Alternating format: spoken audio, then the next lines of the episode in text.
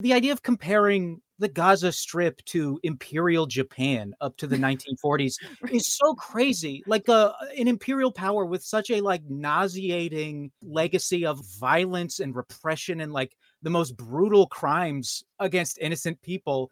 It's like, and yes, and they are very similar to the 15,000 guys in tunnels with like homemade RPGs.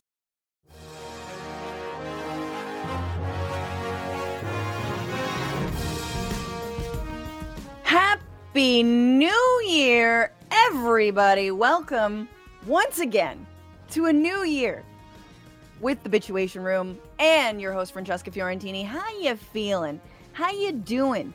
Did you just sort of in a dead-eyed way write down your resolutions in your notes app like you're doing some sort of half-ass me too apology like I did? Um yeah, that's what I, I was like, yeah, exercise, meditate, write, same shit, same shit. Am I going to do it? No. Um anyway, um sorry, I didn't mean to start this if you're just if you've never seen this show before, I'm actually a very optimistic person. Um 2024 is the year where um everything just works out. You know what I mean? Especially in this country. Uh no, welcome once again. It is going to be a wild ride. Um it's going to be a, a crazy year. It's going to be a good year though because um we have each other. That's right. And um when we're hu- huddled around the uh, flaming oil drum and talking about how things were um, you know, we'll just reflect on the good old days of streaming and internet or whatever. Uh, no, I don't think that'll happen this year, but soon enough, my friends. We have such a great show. Um, labor activist and author Bill Fletcher is here. We're going to be talking about obviously what is going on in Gaza, but more specifically, um, what can social movements here in the United States do about it, and how can we um, convince Joe Biden to not be the nominee for president. There's a lot of things I want to talk to Bill about. Um, very, very happy to have him here. Uh, also, Will Weldon, comedian who has not been on the show before. Oh my God, we're starting off with some fresh blood. So Will's going to join me, and we're going to talk about yes, updates on the war.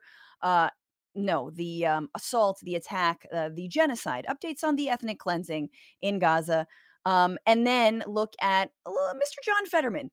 Haven't talked about uh, Fetterman's little right wing turn here. We'll get into that. And then a final segment. And I, I have to do this. We have to do this because there's some Trump news. There's there's always Trump news. I don't always like to do Trump news, but we should do a little bit of an update. Um, there was a Teenage Mutant Ninja, Ninja Turtle involved, so anytime there's a TNMT T TMNT reference, obviously this show will cover it. So um, stay tuned for that. And while you're here, if you are here, if you're listening, hey, what's up? How are you? I have a new microphone. Can you hear the difference? Um, also, give this show five stars on Apple iTunes, excuse me, or Apple Podcasts or uh, Spotify or wherever you get your podcasts helps people discover the show. If you're watching as a live stream, what up? Please like and share the stream right now. If you're on Twitch, hi. Um, you all know this is just the Tuesday show, but there's a Friday show that I do solo. Um, and I will be once again doing a show uh, this Friday, as I always do, the bonus bish, we call it. And um, you can watch it for free, but if you want to watch it back, you have to become a patron. And there's so many reasons to become a patron of this show. Um, mostly because it's you who makes this show happen, literally. Uh, but also, you get that bonus episode back in your ear holes and your eye holes. You get access to the American Prospect online for free. You also get deep discounts on the American Prospect, which I write for every single issue. Um, like I think it's 60% off. So it might be like $20 for the year? Ridiculous. It's such a good magazine everybody should subscribe to it um but uh go through patreon.com slash bitchuation room that's what you want to do that's how you support. Um also final little announcement um i will be live that's right we are doing a show in san francisco for sf sketchfest uh the bitchuation room will be live with miles gray of the daily zeitgeist Emma Vigeland of The Majority Report, Nato Green of this show and of The Bugle, stand up comic, labor organizer, and of course, Lil old me. If only if only we could be like Stalin. No, I'm kidding. Uh this is if you're listening, there's a poster we're like Stalin, Lenin, Che, Mao. I'm not really I'm like I'm not really into Stalin, like like full disclosure. But um I love this poster. It was so fun and it is beautiful. So um get tickets, guys. Uh SF Sketchfest. There should be a link in the description below. I hope to see you there. I can't wait to see you there. It's gonna be such a fun night. Also, Nato and I will be doing stand up the night before on Sunday. That is Sunday, January 28th. We'll be doing a stand up show on Sunday, January 27th. Far fewer tickets for that. So if you want to see me do joke jokes that I've actually written, that I've like correct that is like time tested well you might not want to come to either of those shows because my your girl your girl is uh you know it's been a slow it's been a slow couple months but we, we, got, we, got, we got some new material we, we're, we're working shit out sorry. We're, we're writing new year's resolutions there's a, there's jokes in there uh no very happy to have y'all here um with everything let's get into it let's get into what we are bitching about. First tuesday of 2024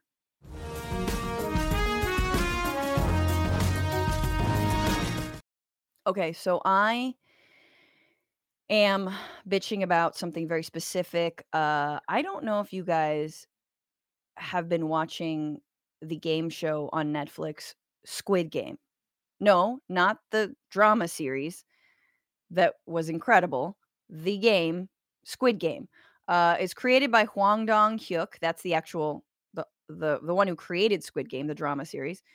South Korean, obviously. Uh, he famously um, sold all the IP to Netflix, right? For Squid Game, which again is a dystopian game show for the entertainment of billionaires, which people who are in debt and down on their luck try to compete for millions and millions of dollars, except the price of them losing is them losing their life. Got it? A late stage capitalist commentary on everything that's awful and how we are just sort of little, you know, mice running around for billionaires entertainment while they, you know, fuck off to Mars. Well, not soon enough, but you know what I'm saying. So famously, he received a sum that we don't know. Like, we're not sure how much Hwang Dong Hyuk got for creating Squid Game and for creating $900 million in profit for Netflix. That's what we do know that that's what it raked in. We don't know how much he got. We imagine it is far less. We know it's less than 38 million dollars. I mean, I'm this is all very long wind up because welcome to my show. It's a long wind up to say that now not only is Netflix not paying like adequately the creator of the most successful show for them maybe ever, but definitely of the last few years or, or last year, I guess they're now doing a spin-off show of which he will get no residual money for. A spin-off show that oh is just Squid Game. Now, no, people don't die. They are not killed, but they are working class people, kind of down on their luck, incredibly emotionally volatile. I mean, obvious considering the way reality show contestants are treated. We've talked about this. They probably are deprived of like food and water, although I did see water bottles. Yeah, your girl been watching. I've watched a couple of episodes. It is very entertaining, and I am outraged at people like myself and the entire thing because the point of Squid Game, the lesson of Squid Game was isn't this evil? And American producers are like, no, that's good television, doc. Like, and they will make a show where, yeah, they're not killing people, but it is just the same awful um, and very high stakes games, so-called games, and in which, and if you watch the show, the, people are crying like way too soon. You know what I mean? In the first episode, everyone's like, and you're like, Jesus, who, what family member do they have? Does Netflix have like with a gun to their head? Like, what's going on? And then I read a little bit about what's happening. And apparently, one of the first games, it was like sub zero. They were all freezing their ass off. It took nine hours to record. And they said that one woman was convulsing on the floor, but that they couldn't move to help her because, of course, this game is red light, green light. You have to stop and not move. Like the most heinous crap. This is what they were subjected to. Um, they're saying like their legs went completely numb. One got pneumonia and had an ear infection after competing. And again, idiots like me are watching and consuming this because it's entertaining, because we're hogs, and Netflix is raking in the dough. And so I just I want to point out the ir- the sick irony how ridiculous like how we have we've jumped capitalism is so cruel it will like when like the three spirits of christmas past present and future come to visit it it like spooks them. It like you know it'll like find a way to co-opt them and their whole like spook game you know? And it'll it will like it is there it is so resiliently evil that it will find a way to take the thing that's clearly mocking it and it's like i'm in on this joke. Let's do a game actual game called squid game even though squid game is about how awful this kind of thing is that's what i'm bitching about look pay those people it's if you want to make them if you want to actually say something do the show but pay these people pay the pay the actual uh creator of Squid Game better and then pay the contestants. You know they're not getting money. Of course they're not getting money. It's evil. And yes, I will keep watching. I'm evil. We're starting off evil. All right, guys, that's what I'm bitching about. Can you relate? Um, but with me, uh, joining in this collective bitch, comedian, actor, writer, for the first time, Will Weldon, everybody. Will, welcome to the show. Hi, hello. How are you? Uh, I'm well. Could you see me in the uh, StreamYard green room uh, uh, trying out different uh, uh, bits to do when you introduced me and then finally giving up on all of them and just coming in normal? no.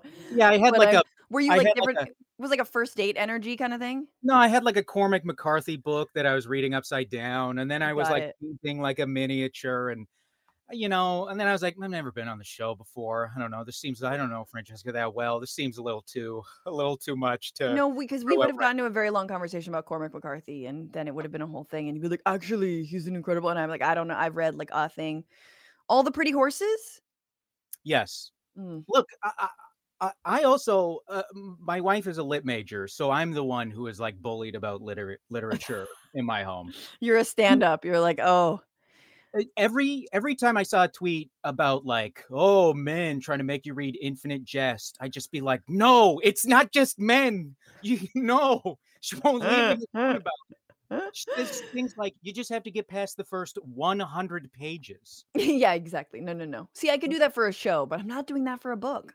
I'm not doing it for a show either. I'm not sorry. I'll just never watch Boardwalk Empire. I don't have a scene and a it to wait. Will, um, happy new year. Welcome to the show. What are you bitching about this January 2nd? What could have bothered you in the day that it was 2024? Okay, so I, I have prefer I have um I have got an intro uh ready for this. Um Okay. new rule. If you're going to insist on posting guys like Bill Maher, Matty Yglesias, and Thomas Chatterton Williams onto the TL, then at least have the courtesy to post them on an alternate timeline. One where I was never born. Ooh, zing! I don't have a soundboard, but if I did, I I there tell was me. well people so i am a uh, look I'm, I'm on the cutting edge of a lot of like sicko pervert brain stuff like i've hated bill maher for a really long time I think uh, I that used- makes you like a not a pervert. I think Well, that's but in an obsessive way in a way where i used Oh. to end i used to end sets with a bit that ended me screaming uh I- I would end. I'd start a bit by being like, "I hate Bill Maher," and then it would end with me screaming, "This is not a joke. This is a credible threat on Bill Maher's life." and he it's they again like another people were posting around that clip from like one of his specials from like 2010 or something where he's doing the like muslim fashion show and it's just a bunch of women in hijabs. And it it's it it's this it's it's that going around and there were clips before and there, i've seen so many different clips from like his various shows and his stand up and it feels like it's the same with like that guy no opinion on twitter like noah opinion Mm, uh uh, Matty Yglesias, like there, uh, uh, Will Stancil is becoming one of these guys where it's just like there should just be a list of names, and at a certain point, somebody reaches critical mass and their name gets added to the list, and we just don't talk about them anymore. Yeah, yeah, yeah, yeah. We know he's bad. We know they're a, both a near irritating and morally bad. We can just, it's just, it's and ir- and ir- irrelevant and sort of like personally comfortable and insulated from anything they're saying like surrounded by so many um like centrist sycophant idiots like Matt Yglesias you know and and Bill Maher is like his own breed but I do think Matt Yglesias comes from Vox right? He's yes. he's that world of just again yeah and and a time especially right now where it's like and I've said this before like mean, Michael Rapaport's losing his goddamn mind. We're all annoyed at the like rabid Zionists. It's really awful. But for some reason, I'm less bothered by them than I am by the like centrists who are like, you know what? It's really complicated. I believe it was sadly Aaron Rupar who just posted something like that. He he tweets a lot about Fox News. He's like an incredible news source. A lot. Yeah, yeah, yeah. and it's just like it's like this is a time where like uh, Bill Maher at least is like a rabid Islamophobe, but I don't like the people who try to justify their justification for genocide with like intellectual fucking pish posh. I don't know, pish posh is the word, but you know what I mean. And it it I just like guys like Aaron Rupar. I'm like, I don't believe you. I don't actually believe you think it's complicated. I think you're doing this for essentially. This is just careerism on your part. Totally. Because you think this is like better for you and you've probably justified it by being like, well, what difference what difference does it make if I say something? Well, I'm just one guy. What difference will it make? And right. it's like those guys have existed for so long. It, but but like your thing with like Michael Rapaport or like Brett Gelman, it's like they're worse, but they're also new. So like right, right, right, right. They're also dumb. They're also like in horribly dumb. Yes, like uh, like you know, uh, sorry, I do uh, get like a, a sick, nasty pleasure out of watching Brett Gelman, uh, like a video of Brett Gelman on like Israel Saturday Night Live, where he's like, "Hello, I've just enrolled to a gay Jew hating university here in Oakland, California."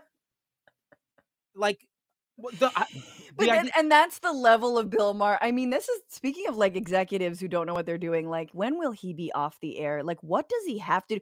First of all, you think he's on the Epstein flight log? That would be very fun. I, we're not I talking about that today. Yes, I that was going to be my other thing, and then I was like, I don't have to. Um, but yeah, but it, you know, it, Christmas is coming. It's more of like a. Didn't you say it was where like the Three Kings or situation? It's like you know how like Reyes Magos, like the Three Kings Day that a lot of Latinos celebrate? I think it's January 5th or 5th or 6th. That's going to definitely be like the Epstein celebration. It's like Oh, um, okay. No, that was not me. I'm oh, okay. uh, I mean, I live in uh, Silver Lake, but I'm still not. I don't know if you've noticed I'm not the most Latino guy in the world, you know? For those of you listening, just take him at his um just take him at his accent. Um, take him at his um yeah, exactly. Yeah. So let's get into the week. Many things happened, but only two in my brain, in my mind. This is the week where.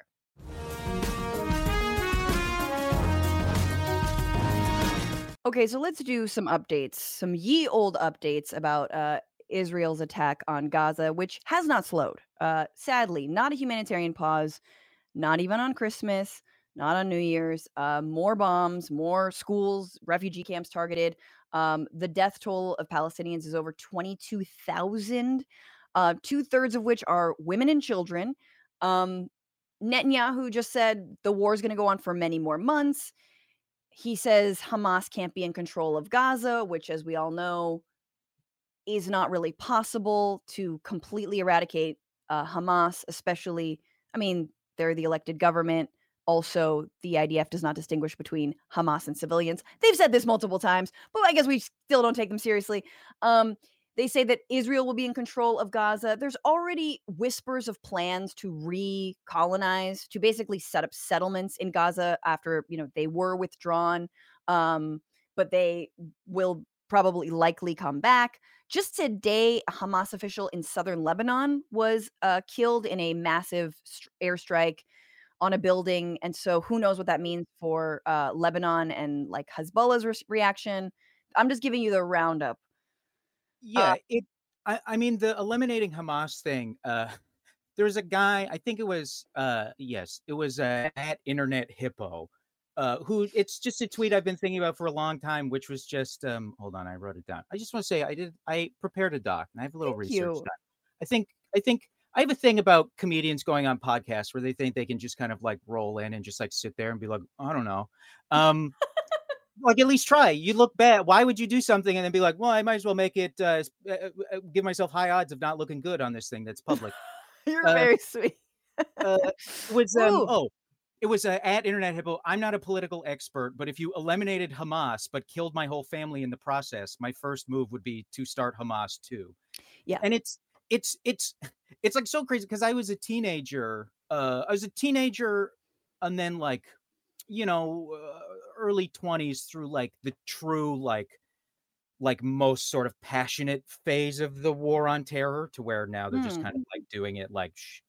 but um Right. it it seeing it as like uh an adult where i feel a lot more matured in my sort of critical thinking it's like crazy to be like this feels exactly the same the idea of a bunch of a bunch of um a bunch of like cynical grifters who either insanely stupid or know better but are just desperate to cling to power insisting you can like kill you can kill people into liking you uh and it's or you can just like eliminate an ideology Yeah.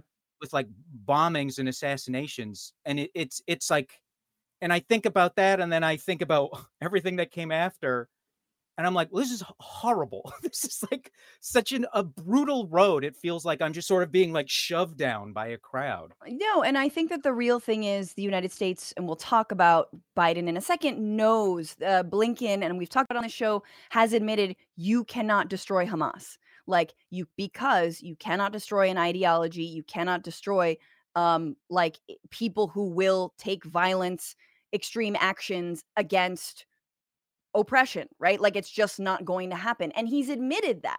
So the question is, how many bodies? And we're at 22,000. When this war was at 2,000, 3,000 maybe. I remember reading reports that we're looking at, if there is a ground invasion, which there has been, if there's a ground, ground invasion, we're looking at 20 to 30,000. And the number, like, chilled me to my core. And now we're here, and I feel like I feel nothing. Like I feel I'm more chilled, not by the death.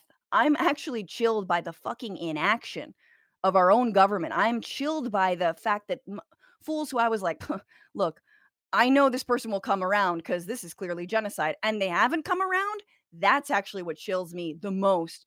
Again, because it feels like where I can, I have some control. But you're totally right. The thing is, Israel doesn't actually care about destroying Hamas. They care about cleansing all of Gaza of every Palestinian, go live in the Sinai desert in tents. That's what they want. And that's um, apparently what Biden is slow on, you know, on the take with.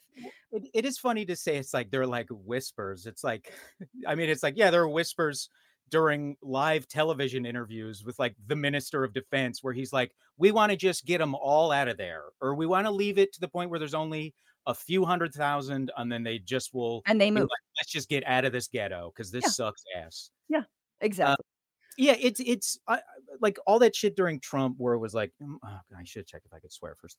Uh all uh, everything during trump where it was like uh the like that famous like trump is gaslighting america. This feels like the first time where i've been like truly where it's like truly an attempt at gaslighting yeah. by an administration because like trump they never tried. There was no real effort. They just lied and everybody was like well that's not true.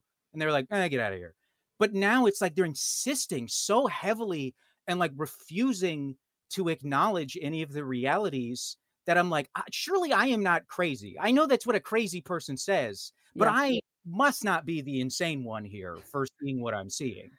I think a lot of people are feeling that way. And unlike gaslighting, overused, but very, very fitting in this case. Um, there's good news, Will, however, which is South Africa, yes, the country that knows better than any what apartheid looks like, um, the attempt at subjugation and ethnic cleansing. Um, they've launched a case in the IJ, ICJ, excuse me, the World Court, which is this UN civil court, um, against Israel for crimes of genocide in, vi- in violation of international law under the 1948 Genocide Convention. So Israel's going to defend itself at The Hague in like 10 days. around this, which is very fun. Like I I like I want that reality show. Like I want more like world power on world power, like Hague on, you know, Hague drama. Um so Did you so see mhm. did you see that there there is talk of them possibly getting um oh my god, uh th- the number one lawyer who defends yeah, Israel. Oh my god. Uh uh uh oh, Dersh? I'm so yes, Oh, Dershowitz. oh, perf- perfect sex life, perfect sex life, Dershowitz. Yeah, um, definitely on all the flight log, uh, Dershowitz. Yeah. could there be could there be like could there be a better outcome? Imagine Dersh on the international stage is like, and that's why you all need to invite me to Martha's Vineyard again because at the end of the day, we're all Zionists here. Yeah, and he's got like a brief from like Steven Pinker, like saying why it's not genocide. Like I just that's like that goes back to the the like Brett Gelman and, and Michael Rapaport stuff where it's like fine, then just make it as stupid as possible. Like Yeah. I, I, when it's that stupid, I don't think it can really have much of an outcome or much of an effect on the outcome. So like, yeah, just just give me the version that Andy Cohen, that demon, would put together for all of Right. us. I don't want this to pretend like there's like That any dignity or grace going on. It would be, yeah. Okay, so a few other things international law wise, then we'll move on to Fetterman. So, just if you have been taking a little bit of a break for the holidays or whatnot, good on you.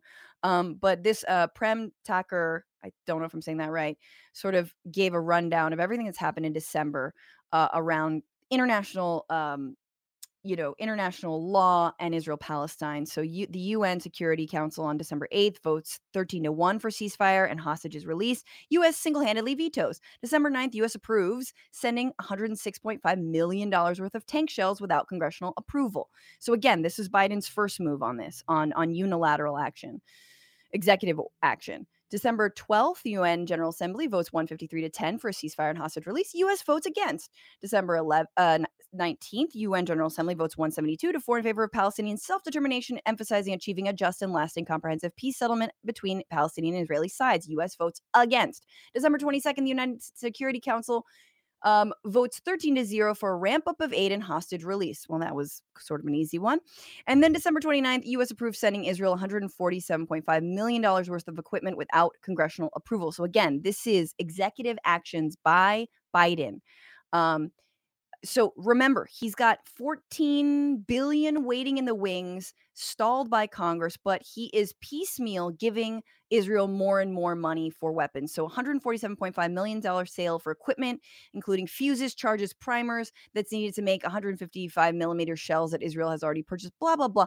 All the shit where they're like, we swear we can save like another family if you just give us more weapons, more police training in our ethnic cleansing, so we can do precision or both you know like it's so ridiculous. We And know they're using 2000 pound bombs. And and also like you know how many billions of dollars have we just given to Israel like unconditionally over the years? And it's like if and uh, all the talk of like you know knowing every all the weapons caches and how much they've amassed over the last you know 30 years 40 years if if with all of that you can't beat 15,000 guys with like homemade RPGs running around in tunnels I don't think money is your issue. Like at, like at, at a certain point even Theranos people were like well this is not happening. Like enough. And and it, it like what why what evidence is there that th- th- any any more it's it's not no. like a weapons advantage again the last person to f- the last the joke is all on biden and we'll talk with bill a little bit more about this but the joke truly is still on joe biden. Even his administration even the state department knows that this is bs they know it's about not about weapons. Um, they know it is about the broader zionist project um, of literally pushing Palestinians into the sea. Let's switch gears. Um, I, I want to get through this because this has been flying under my radar for a little bit, which is um, Senator John Fetterman. Again, the nearly seven foot freshman senator who famously had a stroke on the campaign trail was such an incredible um, and is such an incredible like um, sort of emblem of like working class populace from Pennsylvania, beat Mehmet Oz, you know, sort of like coastal elite, not even from PA. Um, talked all about like raising the minimum wage, union power, all this stuff. Now Fetterman is openly saying, and this is basically after October 7th, now he's not a progressive. Not a progressive anymore. He's just a regular old Democrat. And a lot of media is very excited about how he they have headlines like this. John Fetterman isn't the politician you thought he'd be, and he doesn't care. He like doesn't care about you. Um, which That's is also known as lying to your voters. exactly. It's also known as lying on a can on the campaign trail Right. about who you were going to be if they elected you. it also reminds me, and we'll get into specifically what he said, but it reminds me of all the pieces, all the ink spilled about Kyrsten Sinema and Joe Manchin. Kyrsten Sinema is the mean girl and she doesn't care. Joe Manchin sing like dances to the beat of his own drum and he doesn't care. And it's just like, no, these are senators. These are the most powerful people in our country, arguably. They have a job. It doesn't like it's not about their own personal brand or what they do or what where. No, no, no. They're elected to do an effing job. So what is going on? And John Fetterman, this is important to know, has said we should get money out of politics. But when it comes to Israel, he's accepted this is just in the last he's only had one election cycle, $244,000 from pro-Israel groups. And you know the money is not stopping. So I guess he won't be bought by like corporate donors. But when it comes to Israel or the weapons industry, he's all good. Here he was talking to Jake Tapper um about oh shoot, I think I have this.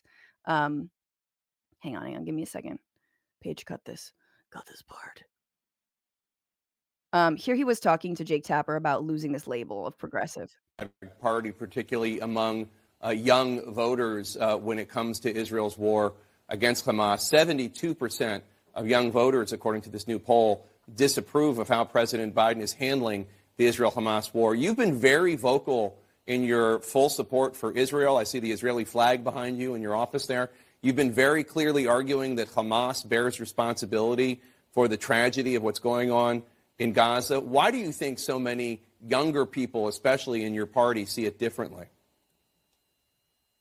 I, I really, I really don't, I really don't know. Uh, I, I do know that a lot of people are getting their perspective from TikTok, Oh my. and I think if you're There it is. That's my favorite. Well, these kids are just they're on TikTok all the time. And if they're okay, so here here he's gonna dump on TikTok. Mind you, dump on TikTok, but here's why. you're kind of getting your perspective on the world on TikTok, it's going to tend to be kind of warped or not reflective of the the history and, and actually the way things absolutely are. And The way things absolutely are. It's like he's telling himself that, yeah, if you get your news only from CNN, you will have embedded journalists being taken around by comically stupid IDF soldiers telling you that the gun they just planted was definitely part of a command center underneath the hospital of Al Shifa. Like, like the fact that it's th- and this is will anyway. We'll we'll continue to listen and then I'll, I'll we'll talk. What is very clear is is that Hamas started this, and they actually broke the, the ceasefire, and they attacked uh, and murdered uh, babies, children, women. Babies was disproven. uh, attacked a, a music uh, uh, concert and everything. It's it's it's outrageous. And People weren't in, allowed to enjoy their rave music. I'm sorry, it's very funny at this late stage, almost 90 days into this, to be like the music festival. Like, like just I've never heard anything land hollower. Like, yes, what happened on October 7th? Evil, heinous. Look at what's happened on 8th, the 9th, the 10th, the 11th, every goddamn day. But no, the music festival, which by the way, a lot of those deaths, thanks to the IDF.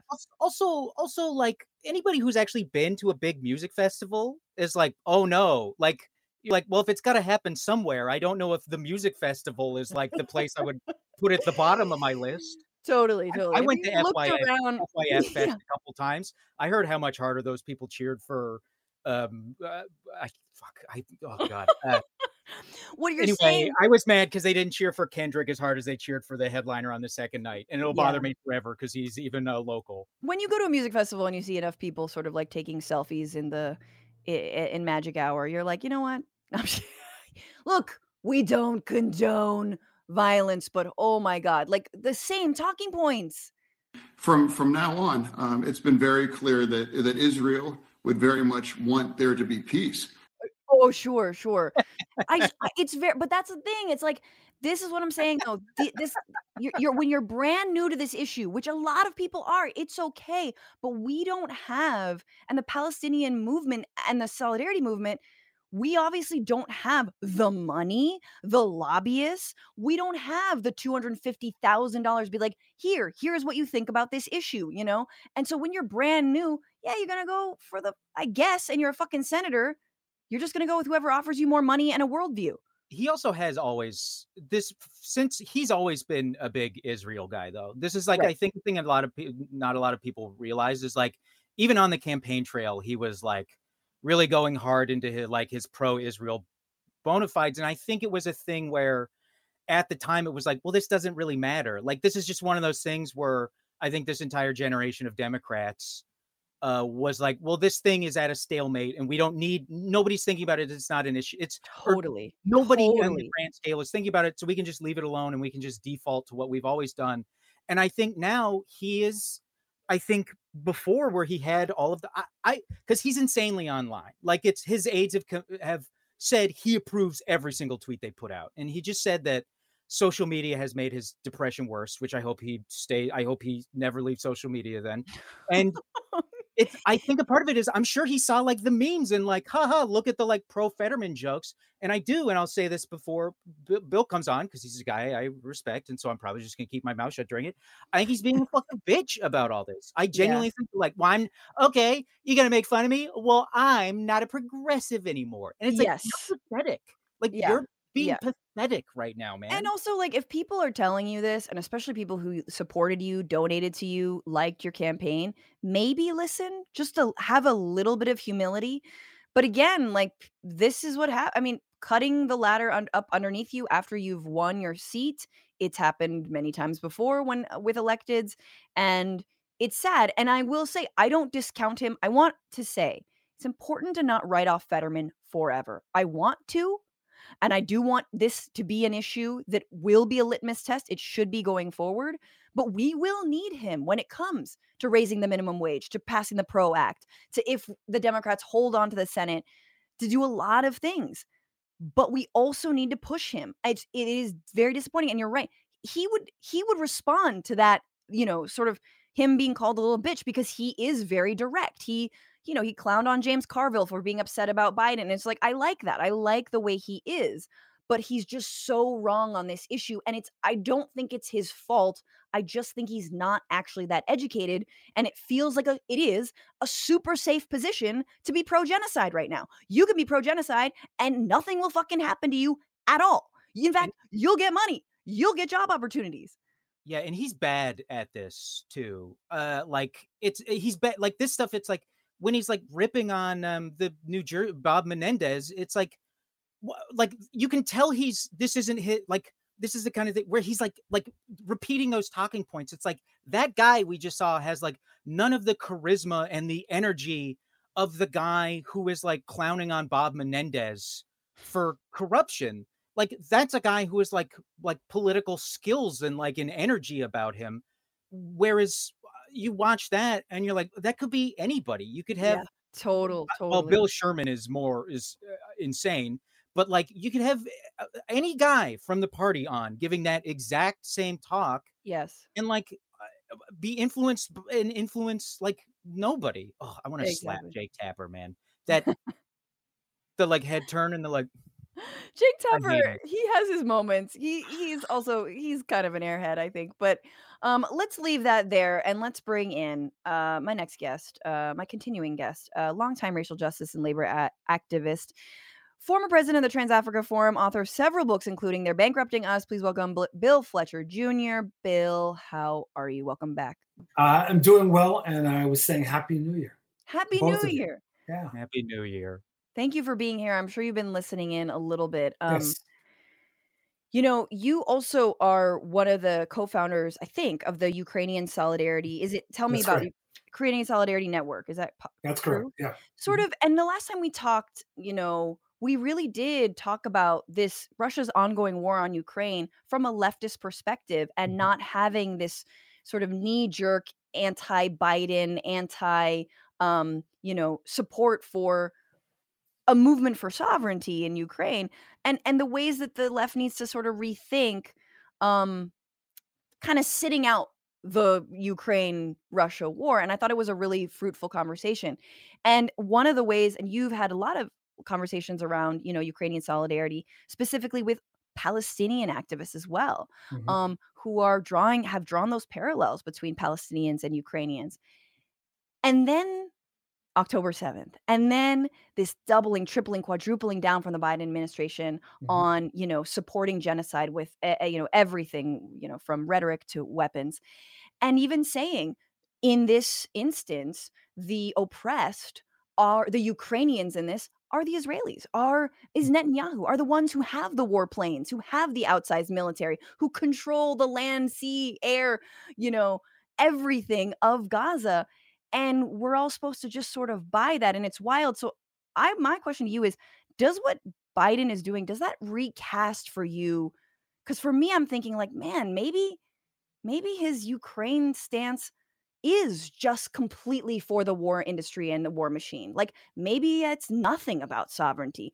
Maybe fuck biden on foreign policy. What do you what are your thoughts on that? So, you know, Biden is who he is. He is not one of us. Damn. That's what I think that's really important. We have overlapping interests on certain things, but he's not one of us. So I think once you recognize it, then you can look at the particulars.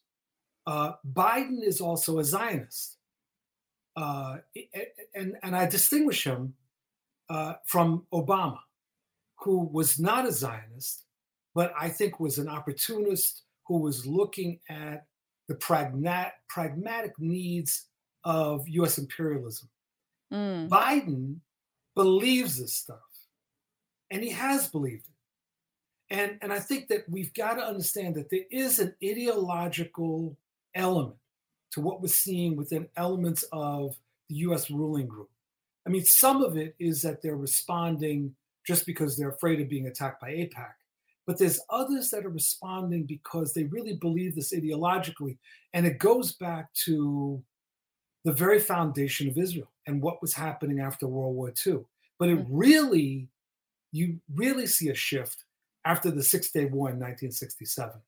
That's when uh, th- that uh, opposition to uncritical support for Israel was basically treated as forbidden territory. right So I think that's what we're seeing there. So it's not, to me, what he's doing does not lead me to say, well, then I've got to criticize him on Ukraine because blah, blah, blah. I don't really care what was motivating him around Ukraine. What I cared about and care about is that the Ukrainians get the supplies to resist.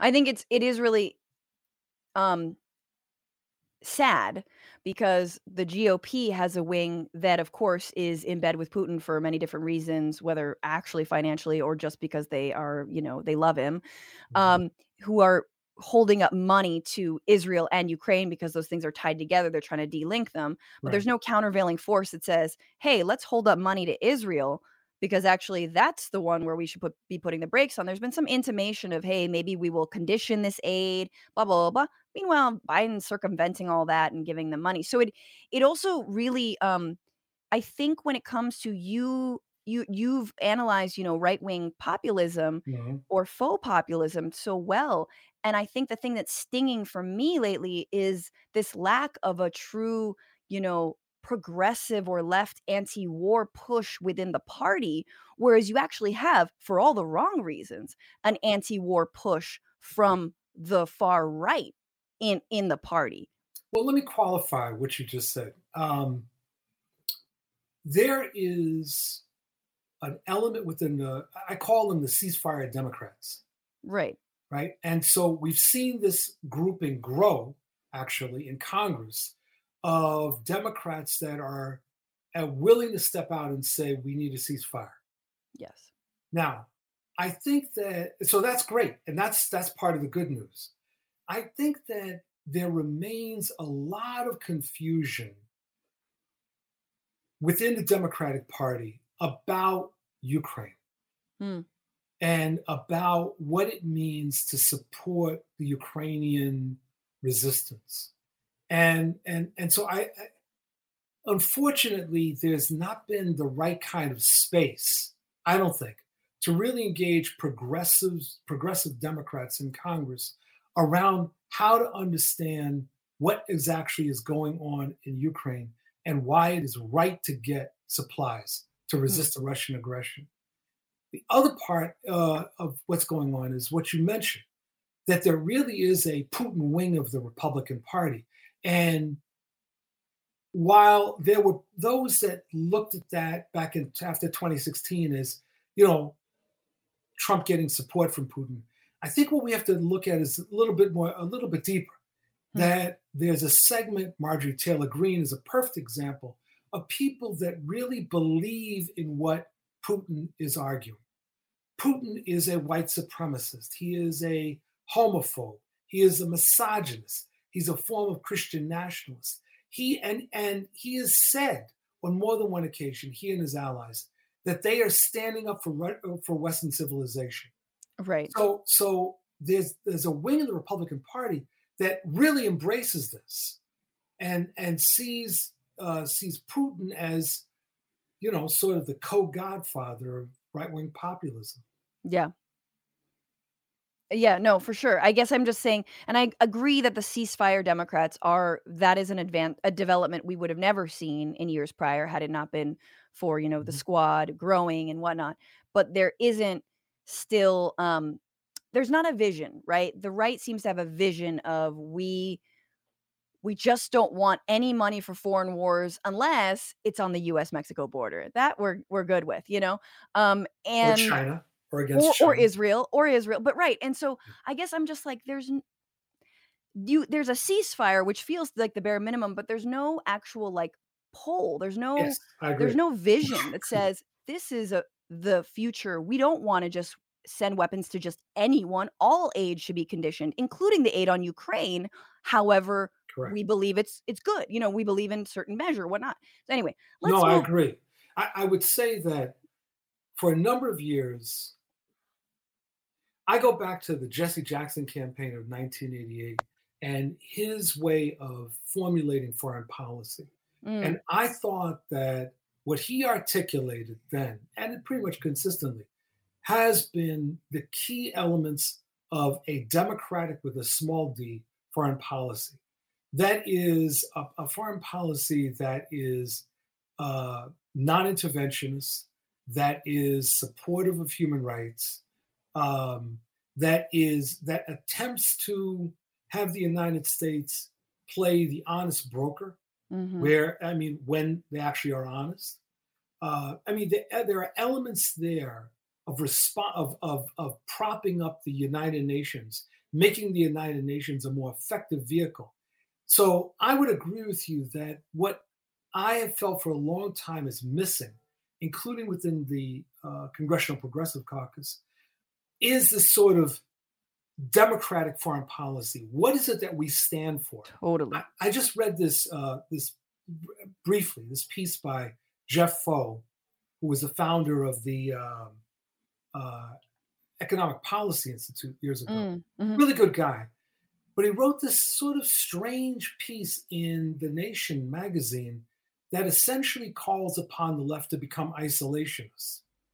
And and I looked at this and, and it, basically what he's saying is that there really is no good deed that can be done internationally, and we need to focus our attention on what's going on in the United States. And I felt like, no, this is this is a total retreat.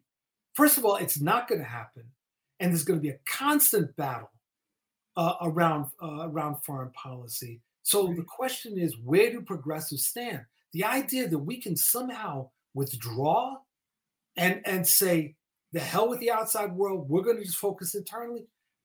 Never going to happen. And that kind of advice is really destructive. Yeah, I mean, we can we don't have to get into it, but yes, the long, uh, sordid, scary history of isolation isolationism in this country, usually aligned with white nationalism, Indeed. um, and, and but yes, that we are a far cry from the internationalism of the 60s and 70s, and even I guess of you know Jesse Jackson's campaign in terms of a vision, and it- we don't have that vision. And Bernie, our boy, completely left us in the lurch on this one.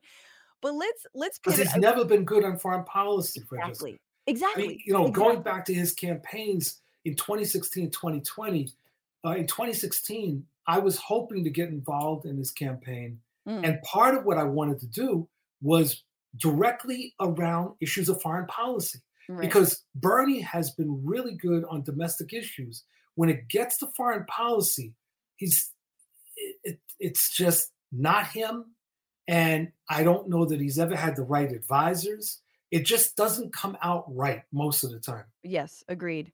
Agreed. Um, I want to talk about Biden, the election, and then labor. But Sure. and Will, please jump in. Um, oh, Will, you you are on mute. I cannot hear you, my friend. uh, I pressed it with my leg on my headphones. Um, I was wondering about um, with Biden. I had sort of up until now, I had kind of gotten this impression um, from him that he had, you know, I guess eh, relatively become relatively dovish since Iraq, almost as if he like actually managed to recognize what a disaster that Mm, was. Because I know he was one of the only voices against uh, assassinating Bin Laden, Mhm. and um, uh, and and withdrawing from Afghanistan. It feels like almost any other president would have just kind of like bowed into pressure right. and just like reignited conflict in that region by just going back on the deal. And he also tried to, I've read they tried to restart the uh, Iran nuclear deal way too late. Is this like, is, am I just like, was I just like deluding myself for some sort of like hope? no, no, no, no. I think what you were missing was the Israel exception. right, of course. See, there's an Israel exception to foreign policy, and there's an Israel exception to um, domestic criticism. And and and and so I think what we have seen is not that this is some sort of uh, 180 degree turn from other things that he did. Um, and and I agree with everything that you just uh, you just laid out. I think it's that when it comes to Israel, that there is this assumption that excuse me, the general rules no longer apply, and that the United States' obligation is to stand with Israel. Mhm. Period. That's it. End of discussion. And and I think that he believes this. You know, I, I think that when you go back to the 1940s uh, and the formation of Israel, one of the things that's interesting is that there was actually a debate in US ruling circles whether or not to support the formation of Israel. Hmm. And most people would never believe that because now it just seems like everybody's in lockstep. But there was an argument that went on, and part of the argument was that taking a stand and supporting the foundation of Israel, meaning the driving out of Palestinians, etc., would be against the long-term interest of the United States as an imperialist state. I mean, so this wasn't just about, oh, we're going to be bad and morally or whatever. As an imperialist state, it was going to harm the long-term interests. Truman and others sided with the formation of Israel. Part of that was they didn't want more Jews coming to the United States. Um, but they also looked at Israel as a reliable extension Right. of the Western world in an unstable region. Of reliable liability. Exactly. and it's and and with the exception of Eisenhower doing something that now people would I mean probably never believe when uh, Eisenhower told the Israelis, the British and the French to get out of Egypt in 1956 and they did uh, with that exception Wow. it's it's been we follow anything that Israel says pretty much we will go with if we disagree We will express our disagreement, but we will never hold Israel accountable. Yeah. And that's, I think, what we've seen with with uh, Biden. Yeah. It- I, I, I do want to talk about Biden, and we played that clip of uh, you know uh, showing how much he's being crushed in the polls by this, and specifically young people. And I actually think it matters that young people are getting their news on TikTok, and that this discrepancy is so massive because the polls could be worse. In fact, like they Mhm. probably are worse, given what we know about polls and we know about young people answering polls. Like it's probably even worse for Biden, given his stance around Gaza and his endless support of this genocide. Um, you and I know Max Elbaum, who came on the show not too long ago, did a bonus bish. Everybody uh, should uh, become a patron to get at that. We, you have created a Rube Goldberg machine by which Joe Biden gets out of this primary race and is not the nominee Mhm. and it doesn't involve you know him choking on a pretzel or whatever Mhm. um but what old very oh sa- sad old reference but what do you th- i am surprised i was surprised when Elbaum said this i'm still a little surprised but it's true that look we got this old ass injured racehorse does he have one more race in him? No probably not. He dies on mid track. It's very sad and the movie ends. What? Like what are your thoughts in terms of like 2024 is an election year. It's going to be wild. What could happen? What do you hope happens? Who could enter this race? Can we can we um conscript Shawn Fain of the UAW I so so first of all, I am not one of those that was particularly worried about Biden's age. sure Um, and and part of that is because no one seems to be worried about Trump's age, which I have just found quite interesting. Because it's not like Trump is 35. Um, so what what Max and I were basically saying Mhm. is that his uh, Biden's stand on the Gaza genocide has completely undermined him and undermined his campaign. Mhm. So we do think he should declare that he's not going to run for reelection. And what that probably would end up meaning is that this goes to the Democratic uh, Party convention this summer. Uh, and people roll out of that campaign, out of that convention, determined to win. Mm. I do not think that anything for 2024 is settled. Um, and I'm not really even focusing right now on how people are reacting at this moment. Because you see, here's the problem we are facing a um, a, a, a, a- a Zombie horrendous choice, right? Yeah. Right.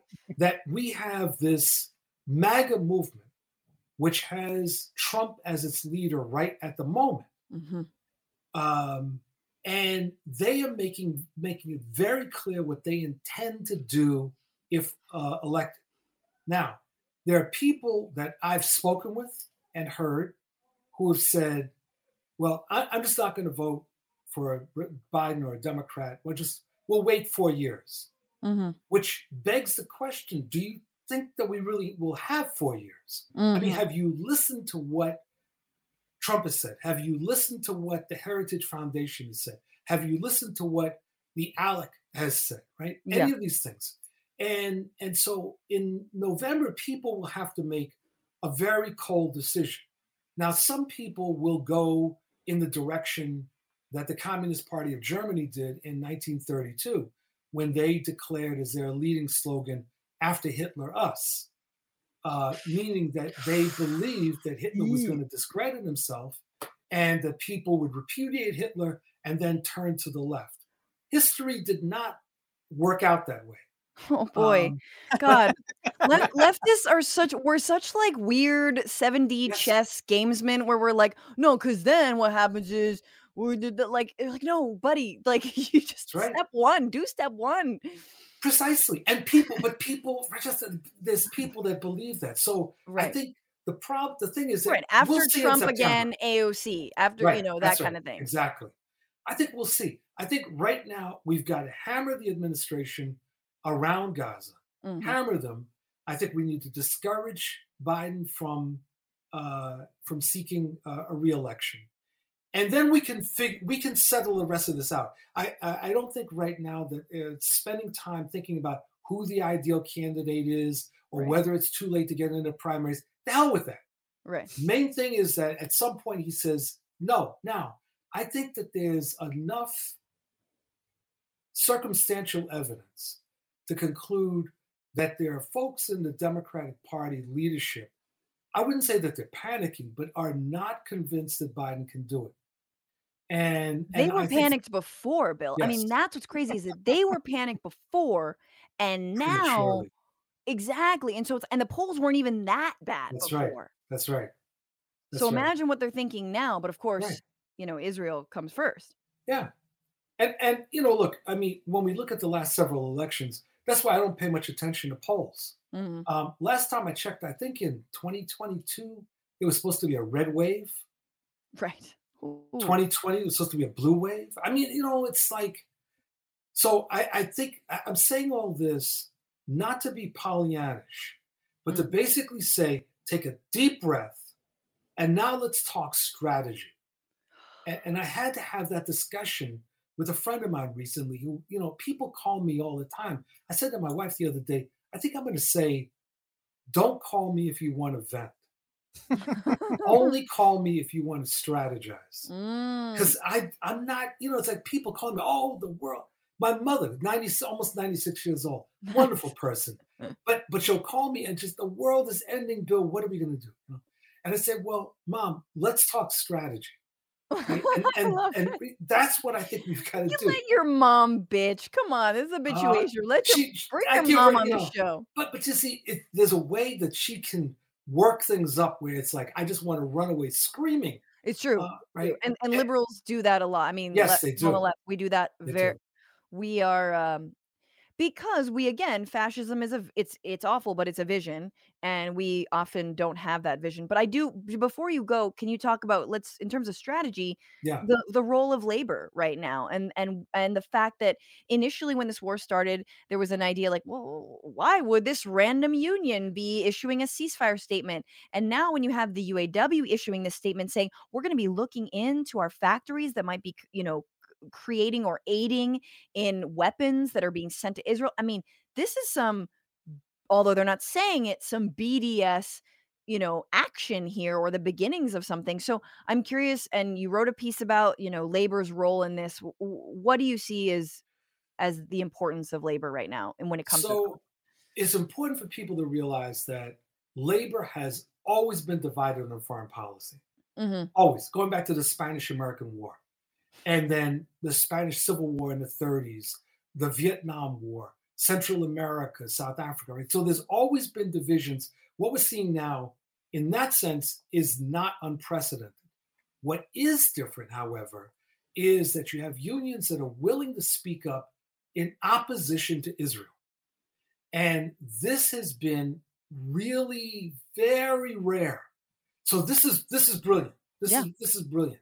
Now the can they stay stay with us? I'm hoping.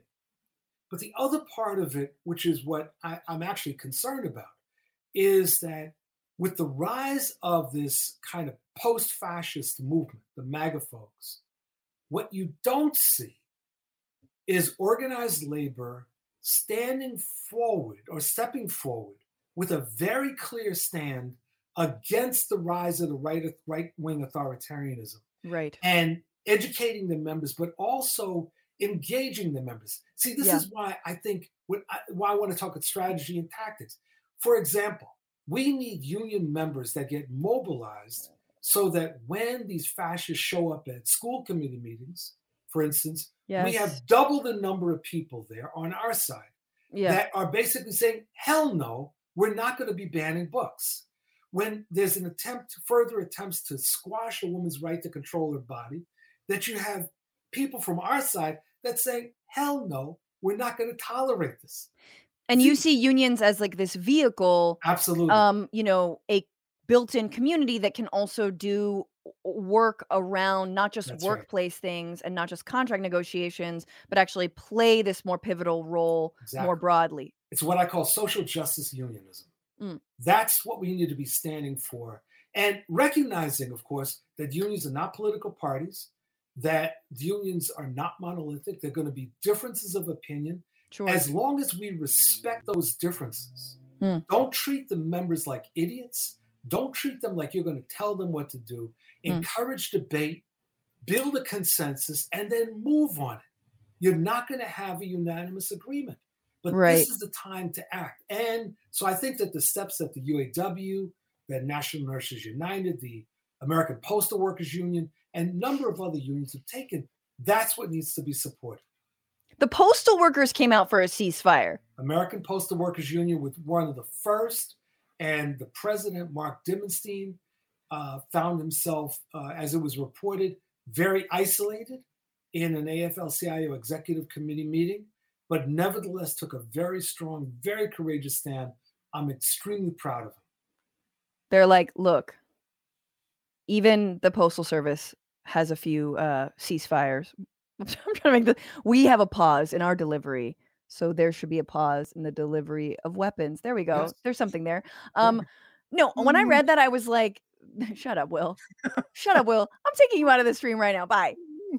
When I read that, I was like, damn. And and I think it sound it seems ridiculous to people, but it is in the same way that like churches have stood up like the Yes. presbyterian church of america has has um said that they won't invest in any um, companies that occup- or work in the occupied territories like and participate in bds like they are organizing forces they are they are um centers in their community they can weigh in on these questions and i think more should i mean i'm incredibly heartened by that um Yes, Yeah. absolutely. And and there will be more. That I know. yeah There will be more, and and particularly when there's ferment at the base, the leaders are feeling more and more compelled to speak up. And it's really hard when you watch the news. Uh, I mean, unless you're a completely, a complete, um, almost like a sociopath, when you watch what's happening in Gaza, it's hard not to come to the conclusion that there's a problem here. Now, one of the things I got challenged on uh, by a Zionist was so just like the United States had to uh, carry out fire bombings of Yokohama and Dresden, the Israelis have to do what they're doing in Gaza. And I pointed out that what the US did in Yokohama, Dresden, Hiroshima, Nagasaki, those were war crimes. Yeah. It just happened that the United States won the war. So no one was taking them to, to court. But Right. also, a lot of laws changed in the 1940s in terms of laws of war, human rights, etc. So one cannot just simply go back and say, well, because the US blasted Dresden, that we have a right. I mean, if you leaving the morality aside, what's interesting is that And the irony. those fire bombings did not help to end the war. Right. Right. It did not help. Uh, and and so this what Israel is doing, they're not going to militarily destroy Hamas. Even if they did, there would be a new one.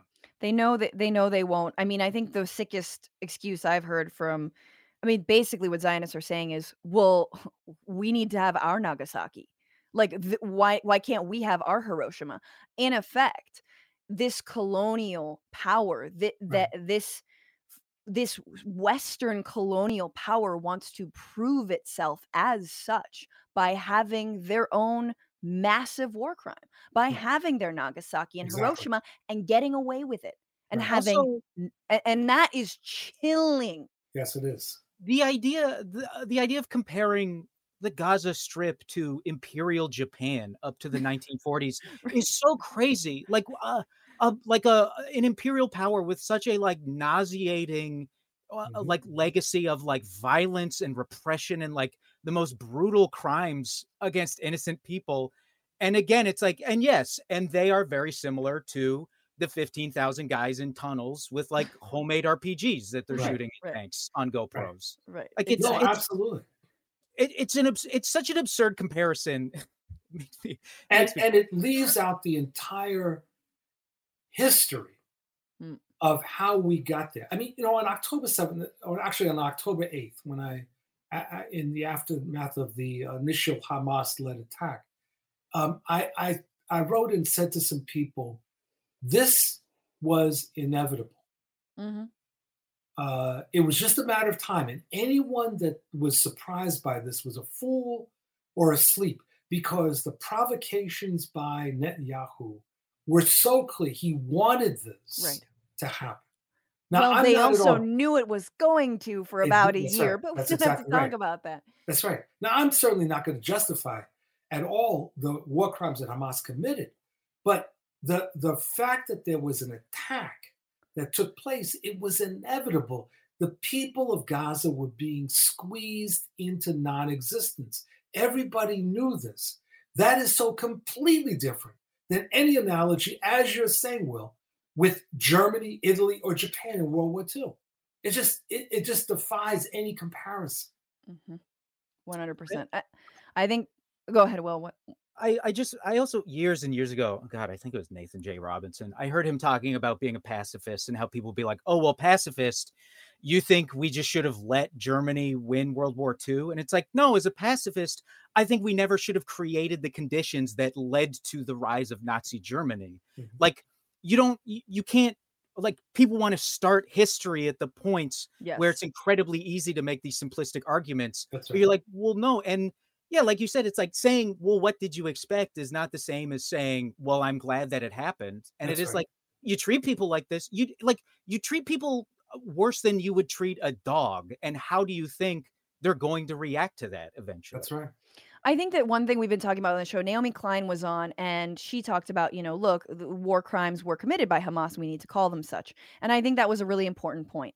Since then, I have been speaking also to, you know, um, friends of mine, you know, uh, Muslim Americans who said, who say to me, but Israel's been skirting the law, the inter- international law, when it comes to tr- the treatment of Palestinians for so long. So it is really, yes, it's important to call what Hamas did a war crime, killing innocent people. But it also is so sick because the people who have been completely flaunting international law that is, you know, called their occupation what it is, asked them, you know, to remove settlements, all of this Right. is Israel itself. That's so right. it must be applied equally. And if it is fl- flaunt- flaunted equally, then like, of course, they, they should not be trusted. Like it's just, and again, we we talk about our way forward for a progressive vision for international rel policy and international relations. It does go through the UN, and if it goes through the UN, then it starts with holding Israel accountable to the United Nations and the many many times the United Nations has said that they are in violation of international law, Right. including what South Africa is now saying. So. The, it's so funny, Bill, because I've been, you know, like you said, it hasn't been an issue. People haven't really paid attention. Will, you said the same thing. It's like Fetterman thinks he can get elected, not talk about it. And now I feel like actually all roads go through Palestine. Mhm. Every single one of them. Let's start here, you know? Like this should be the starting point. So I, I'm in agreement with you. Let me just put a qualifier in there, though. One of the reasons that I think it's important to talk about the Hamas atrocities Mm-hmm. is that they, they th- we are fighting a struggle at a global level. The Palestinian struggle, uh, much like the Vietnamese struggle, became a global struggle. The entire world is watching.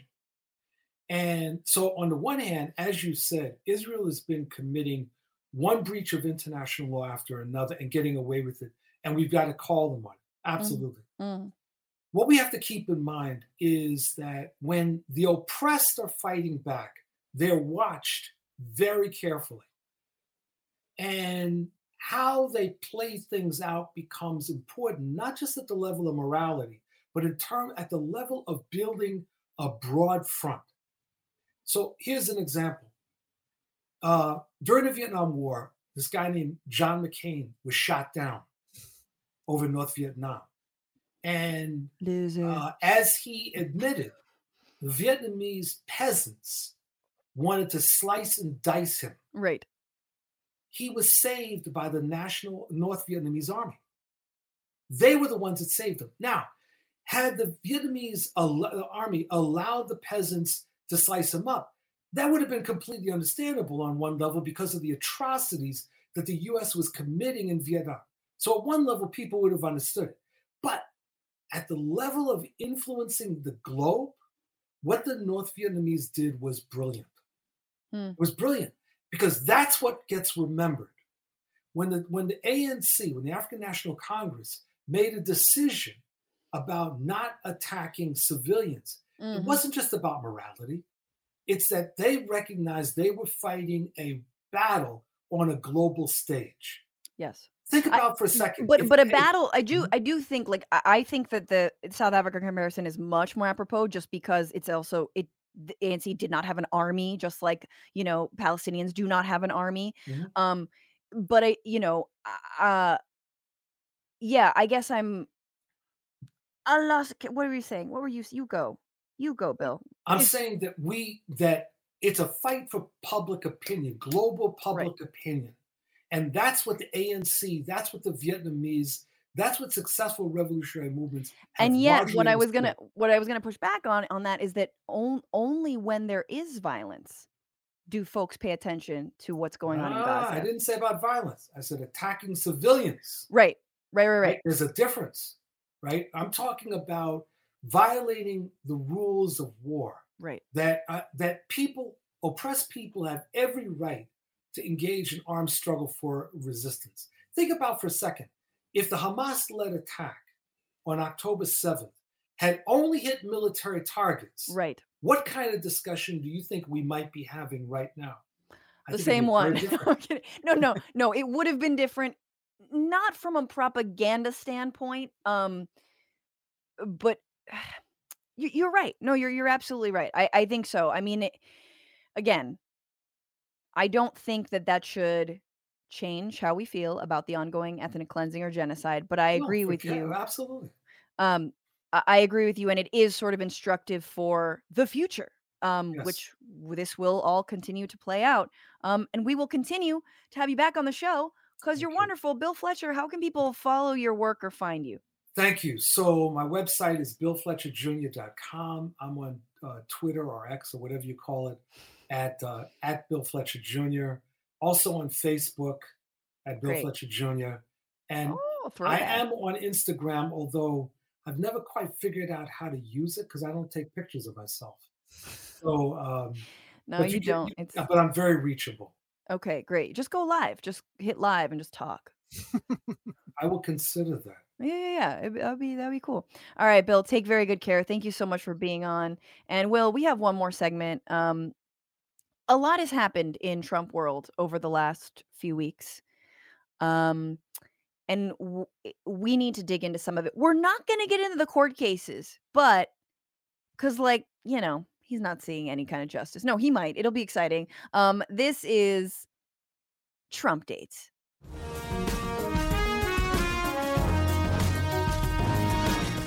like updates, but it's Trump dates. It kind of works. It's whatever. I'll kick you off if you criticize it. It's Trump dates. This is just it's our little grab bag of Trump updates that we can like, you know, pull out of and be like, ugh. Um, and so some exciting updates. I'm sure you found out about Colorado and the Supreme Court deciding that Trump was ineligible for the ballot because of, you know, the little insurrection. And since then, Maine good old Maine has also decided the Secretary of State Shenna Bellows, um, oh wait, uh, hang on, hang on, disqualifies. Maine disqualifies Trump from presidential primary ballot, citing insurrection clause. Again, Article 14, Clause 3 or something, or is it 13, Clause 4? You guys know. Bellows examined the case after a group of citizens challenged Trump's eligibility and concluded that former the former president should be disqualified for inciting an insurrection on the 6th of January 2021. I do not reach this conclusion lightly, said Bellows, a Democrat in the decision. I'm mindful that no Secretary of State has ever deprived a presidential candidate of ballot ballot access based on Section 3 of the 14th Amendment. There you go. I'm also mindful, however, that no presidential candidate has ever before engaged in insurrection. So there's also that. Big Trump date. Big it, this this is also this also brings up one of my favorite like do nothing counter arguments mm-hmm. from like the same guys always where they're like well they're like you know yeah he did an insurrection but we shouldn't be canceling him off we shouldn't be taking him off ballots because then they might the republicans might try to do that in the future and it's my favorite like it's my favorite um ar- argument of just being like well but if we do a thing what if another thing happens I it's know. like yeah you got me things may happen eh, in the future. This great- is so true.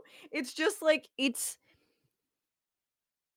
it's like it's a it's like the centrist version of the leftist future tripping about like the leftists being like, well, if we elect Trump, then next we're gonna elect AOC. And this is like centrists who are like, it's basically an excuse to do nothing. Well, if we hold anyone accountable for anything, well, then they might hold us accountable for something. Yeah, I hope they would.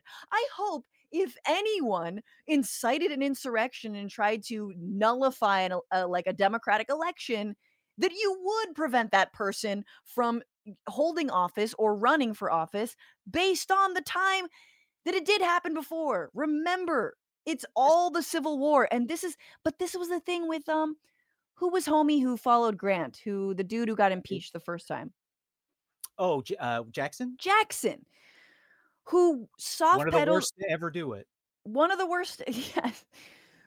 Who who soft pedaled Andrew Jackson, who soft pedaled on Confederates because it was like, you know, they've been through enough. And it's like, no, man, they haven't been through enough. There should have been more punishment for the Civil War.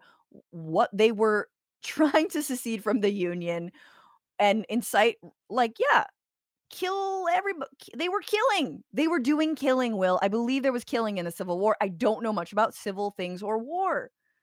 Yeah, and it's it to me is like you look at the way like the the sort of like like like ball of shit that is just accumulating more shit as it rolls down shit mountain ever mm-hmm. since like ever since the Clinton years of just like uh, like naked corruption just being allowed in government and yeah. like there being almost no consequences for it ever and anytime there is eh, the supreme court uh, uh, you know makes it even harder to get people for corruption which now we brazenly or uh, nakedly see why. And it, it's like maybe this is getting exponentially worse every every new presidential term because the next group of grifters is like look at what that group got away with. Totally. hey i'm not i'm not one to try to make my name in this world. I'm gonna do even more than that. They're also just afraid of like the right doing the i'm rubber you're glue and like co- like project the right's endless projection you know oh I also the, the trump the biden crime family really it was the trump crime family like all of the same stuff and it's like so you're afraid of their bluster and that's why you don't want to hold people account it's yeah i i actually think you hear this from all political stripes it's not just centrist i think it's also some people on the left who are like no i don't think we should prevent trump from you know being on the yeah. ballot uh, it's it's and uh, I, I also think the c- corruption thing too is it's like i hate to be this guy of like hmm, both sides do it but it really is like well like all of them are doing insider trading it's insane how much insider trading for example, goes on and they legally can't be punished for it. And it's just like, then I understand when people are like, well, why should we punish that guy when we don't punish that guy?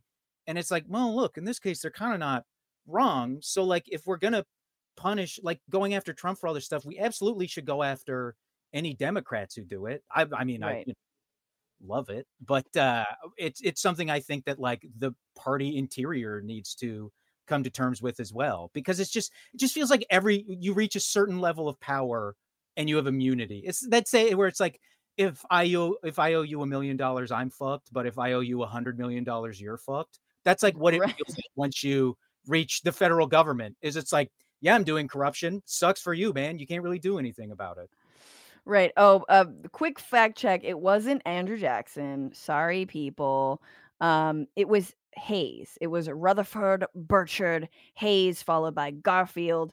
Um, I don't know if Hayes served. A, yeah, he served four four years, but Garfield. But basically, it doesn't I'm matter. Canadian. I don't have to know this stuff.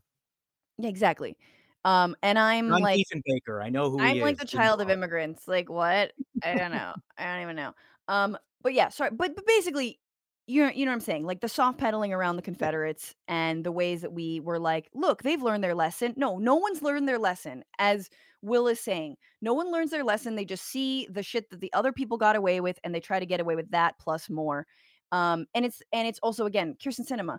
Oh, we can't get rid of the filibuster because what if they got rid of our filibuster? No, we know you don't want to get rid of the filibuster because you don't actually want like popular policies to pass the Senate. Um, but anyway, that's the Trump update. But now, fun Trump updates. So, you guys thought you had a fun New Year's. Will, what did you do this New Year's? uh, God, look, I'm married. I'm almost 40. Uh, we just went upstairs to hang out with our friends and we we were playing we were in the middle of a boys versus girls uh Mario Party game when That we realized really it was 12 when it we realized it was 1202 and we had missed New Year's. So I'd rather not talk about it. That's a good reason to have missed uh, the whatever ball drop. Know. But this is what was happening at um, Mar-a-Lago. Trump was there. Uh, we don't have uh, images of him, but he was there in the back watching um, Vanilla Ice, who's yes, still still performing at Mar-a-Lago. I'm sure you've seen him before. Joined by we don't have the audio because I don't want this to be demonetized, but none other than I believe Michelangelo, the Teenage Mutant Ninja Turtle. Oh, Michelangelo. Right? I mean, they tried to get Raphael. Raphael, yeah. It's um you're Italian, right? I'm assuming. Uh, eh, see. Yes. Uh, it's your real your Italian roots really coming through with Michelangelo. Oh. Everybody here would call him Michelangelo. Oh, am I saying Michelangelo? That's right. That's right. Michelangelo, yes, Yeah. the sculptor. Uh, Michelangelo, however, the cool badass turtle, um, who is serving just, just incredible. This is if you're listening. If you're listening, imagine it is 1989 and Vanilla Ice and Michelangelo are somehow relevant. Except no, it's 2024 and we're at Mar-a-Lago and Trump is sadly standing in the back and everyone there's there's a woman on her phone who I think is supposed to be actually like singing. She's in the middle there like she's performing but she's just like on her phone texting being like, "Babe, I'll be home a little later. Yeah, this gig's running long. It's pretty stupid." Um so this is another update that I think is very important. Do do you want the context for why there's a Ninja Turtle on stage? Oh, did you do your research? No, well, this I just know because I Oh, I'm smart. I'm no, Will. no, no, no. uh, in Teenage Mutant Ninja Turtles 2, The Secret of the Ooze, during the climactic fight with the other two, the two like new mutants that they're fighting, they bust into, they get thrown through the walls of like a warehouse at a docks, uh-huh. like by the docks. yeah. Um, and Vanilla Ice is playing, and the turtles start fighting the uh, uh the other two mutants, and uh, Vanilla Ice starts rapping "Go Ninja, Go Ninja, Go." And what's crazy about this That's clip? right. That's his that's his song. Yes, uh, but this is not the song he's singing in the clip. This that's I know how nuts this sounds. That's the craziest part to me is that you open this up and you see the still and you're like, I know what this is going to be, and then it's just like a Vanilla Ice deep cut, deep cut. Yeah, that he's he- At no go ninja, go ninja, go. That's bullshit. It's So really really. Michelangelo came out and there's no go ninja go it's just he's there and it's like random. Yes, First the ninja all- is going, but there's no ninja. Ninja, yes, go ninja, go ninja, go ninja, ninja rap. Yeah, that was like the whole song. it's also funny that you would see those guys. You'd see all these guys, like the Ninja Turtles, bust into the room. You see mutant turtles, and your first thought is, "Whoa, ninjas!" Like you absolutely would have the song be "Go Turtle, Go Turtle, Go." Because that would be the first thing and overriding thing. Go turtle, go turtle, go. Yes. Nobody in the crowd when the Ninja Turtles bust through the wall are like "Uh, big, like whoa, very short ninjas. No, they were absolutely like these are Large a turtle, right? turtles. Yes, Go turtle, turtle man. First of all, that sounds like a story I would read my baby at bedtime. Go turtle, go.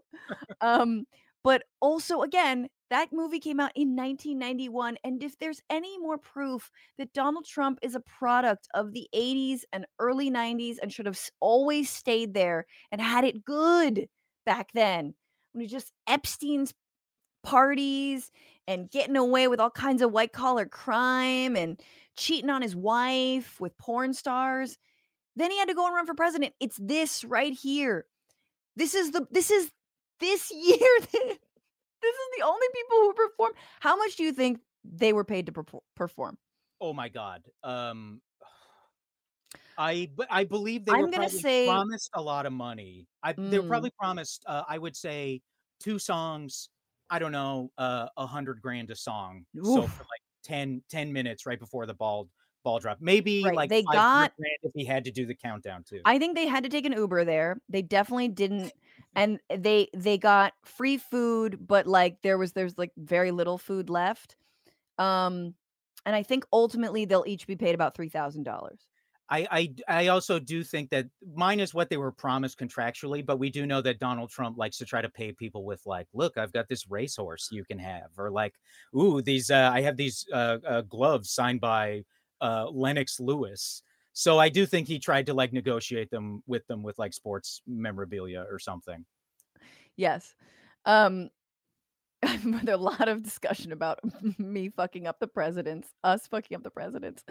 Yes, Andrew Johnson was first impeached. Thank you, Gary Cooper. I think I might have been thinking about Johnson. Um, but yes, uh, it was Johnson. I Jackson and Johnson. Uh, you those names are you're allowed to mix those names up. yeah, yeah, Nobody yeah, that's that, that. that's fair game. the same um, nine. Ghost Army of Bots on Twitch says, How many FBI informants are at this party? Inside Michelangelo. He's just recording everybody. Um, so sad. Always fun at Mar-a-Lago. And then final update: the tr- Trump dates are not done. Um, hang on, let me get my little.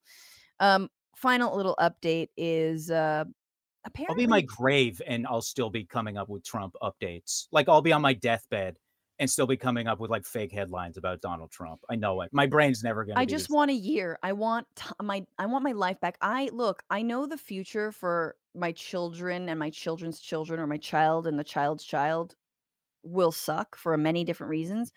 But if they can go a year of their lives without thinking or hearing the name Donald Trump when he does pass, like that's a good life. That's Yeah. a great fucking life. So don't tell me I never gave you nothing. I you think it was one of the guys on Chapo who said that the last words he says as his family like leans in close around his deathbed, the last thing he's going to say to them is "washed up psycho Bette Midler," and then he's going to pass.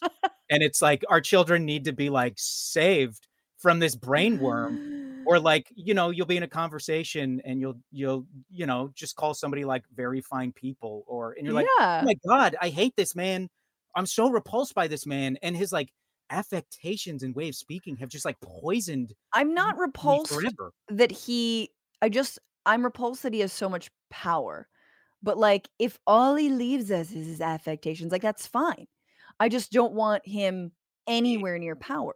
even just saying not like not good very bad like i i, I can't I'll, I'll say that forever And Like do you think the know- band Bad Bad Not Good is mad now that they um have that they're name? probably Okay, happy for the press Yeah, exactly. A lot of people are just googling them or him and get them. Um so the last piece of news is that apparently and I've said this I've I've held this belief for many many years now that Trump wears diapers.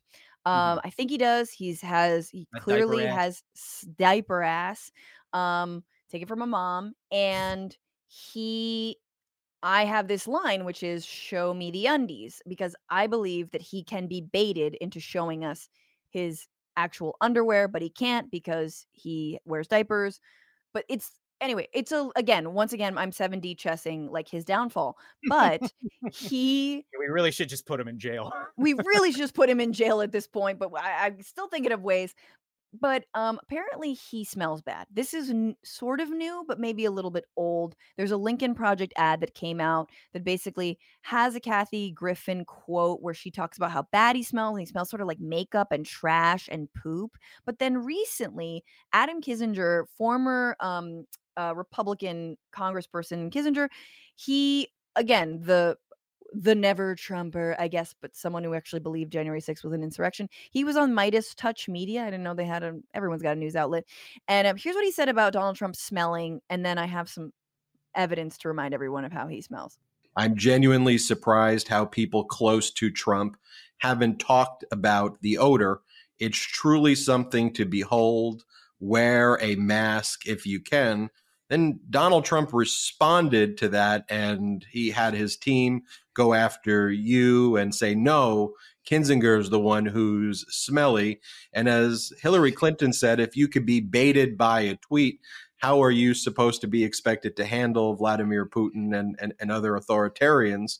And Donald Trump clearly got baited by your tweet and your post. But let's just start with your post the odor, the stench, the stink. How bad is it? What do you know about that? Yeah, I mean, it's not good. I mean, think about uh, the best way to describe it. I, I've tried to like, so take like armpits, ketchup, uh, like a butt, and kind of put it in a blender and makeup and put that all in a blender and that's and, and you bottle that as a cologne that's kind of that mm, that's the sweet smell of freedom that's what that is the the the ketchup and makeup like i've had makeup reapplied and there is something about like the smell of like makeup on makeup where you're kind of like ugh i can like smell how it's like caked on right now. Yeah yeah it's that, sweet.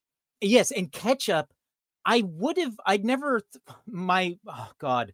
I mean, one blessed thing is I never uh, uh, thought about how he smelled, uh, but now I will. And I would have guessed he smelled like weirdly sickly sweet, like yeah, like that he would be like so... sour milk or something kind. Like yeah, de- I would think that he again, man of the '80s. Like I thought he would like just dunk himself in cologne.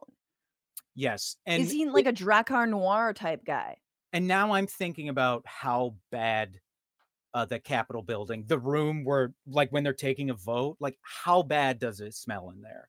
Because oh for God. sure, all the MAGA guys wear way too much cologne. I'm sure there are a lot of like, like older, I would guess, older, uh, older women Democrats probably lay on perfume a little heavy, and it's also like there's just been too many instances where it really seems like some member of Congress has shit their pants on television. Oh television. yeah. Oh yeah. Well, so there's unsubstantiated rumors that he does wear a diaper and regularly has accidents, but I think that what Kinzinger is explaining is just the smell of a Big Mac fart. Like Yeah. that's a that's a Big Mac fart. Armpits can also often be mistaken for onions. Onions and burgers kind of uh, armpits and burgers smell very similar. It's a Big Mac fart. I apologize, guys, Come on. but it's a I'm sorry, it's a wet Big Mac fart. Really? With- See, I- I would say I think it's dry. The the odor he's describing to me feels like a weird dry odor. Yeah, yeah, yeah, it might be dry.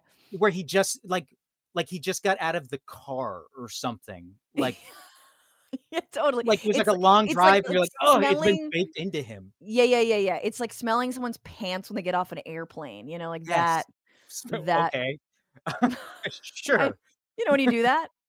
I mean, I both do know. I, worked- know what you mean, and I'm also perplexed by. I was a canine in an airport for a very long Oh. time. I smelled a lot of passengers.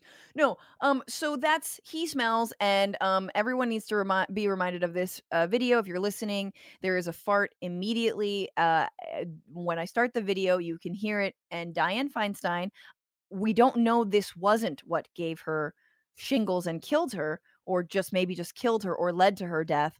Here she is trying to pretend like she didn't just hear Donald Trump fart right next to her. Remember, oh,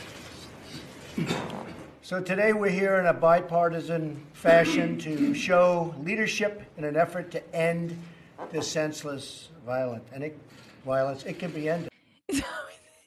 it starts with him just going like taking a breath and going so uh, and then and then she's like looking around like oh god and then can't really believe that he just if let he had one kept out talking normally, he you might be able to say it's the chair, but the fact that as it happened, he was like, and then we, of course, a lot of people like he like does the like tone shift as he Right, does it. and there's a little bit of a- yeah. a Um, shift- breath I- in swift breath in I I have the exact opposite uh feeling of you do. I don't think it killed her.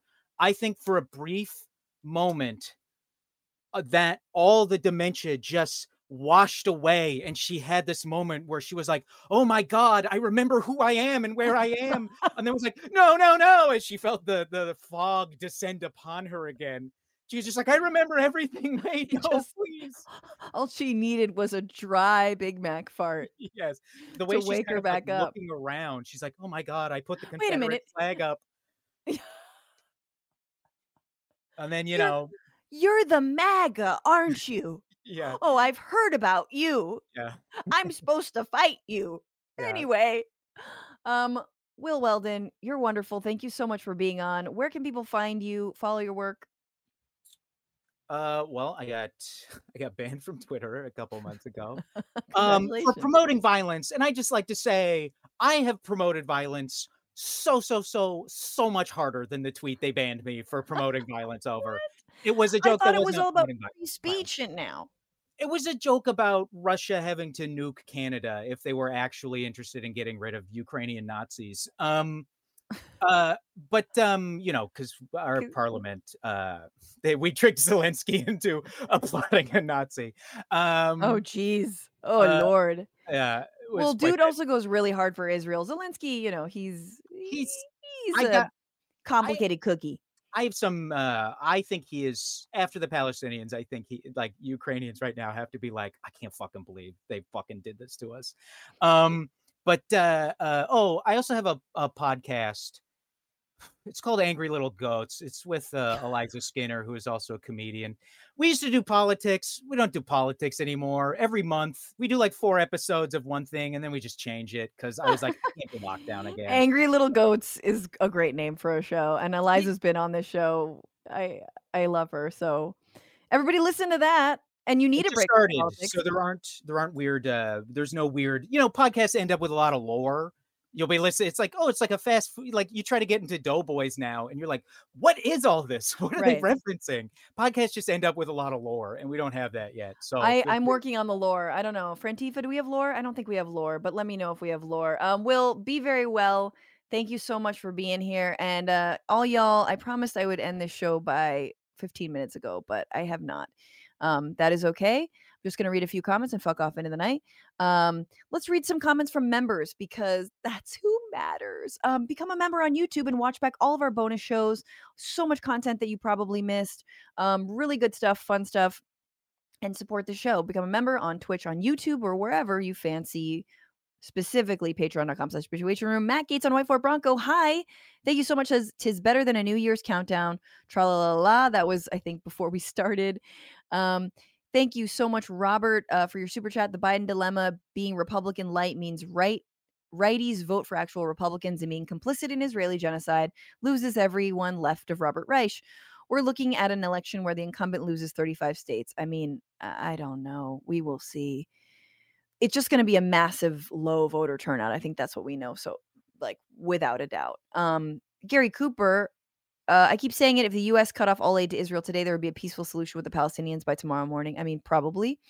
Uh, Adam Rish, thank you for being a member. In regards to Fetterman, pro Israel groups donated 500K to his campaign. Meanwhile, I donated like 20. Go figure, he listens to them. No, exactly. And I think folks like yourself are feeling real pissed right now. Donald James, thank you so much for being a member. Said, Did Fetterman take AIPAC money? He took J Street money, and I think he took Friends of Israel money. I haven't seen the exact numbers broken down as to whether it's AIPAC, but you know, there's many multiple groups that are AIPAC, J Street, AIPAC Light.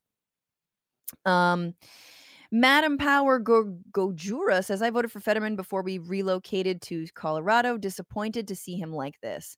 Thank you for being a member and for that. Um, Brandy Nuance Ice Ice Old Man. Um, yeah, I mean, how old is Vanilla Ice at this point? And then Matt Gaetz on Whiteboard Bronco, thank you, says Fran, thank you for your super chat. Franny, May 2024, allow us to beat Trump, get Abbott out of Texas, and reverse abortion and gun laws. If this happens, I'll hire all four Ninja Turtles and crash your podcast live so y'all can boogie together. Um, have I told you the story of when I hired a mariachi band to celebrate Trump not winning in 2016? Have I told you that story? The end of the night, the mariachi band consoling me. It was a fun one. We decided not to have them play. Uh, it was a whole thing. Anyway, um, you guys, thank you so much uh for for being here. Of course, I have to continue our our uh our tradition of the fart song, even though we don't have any patrons at $10 or more, but I see all the $5 patrons and I appreciate you. If you want to get a shout out on the show, $10 or more gets you that shout out and so many different perks and supports us and what we do and my little labor of love. But this is the fart song. Uh, let's go over to Twitch. Let's see what's happening. Punch Up Dragon resubscribe with Prime. Thanks so much. 15 months strong. Squishmallow Dragon cheered 100 bits. Rosalba resubscribed with Prime. 16 months strong. Squishmallow also gave out a community sub. Willie Gus resubscribed at one month. Thank you so much. And thank you, C Zerky, for cheering 100 bits way back when.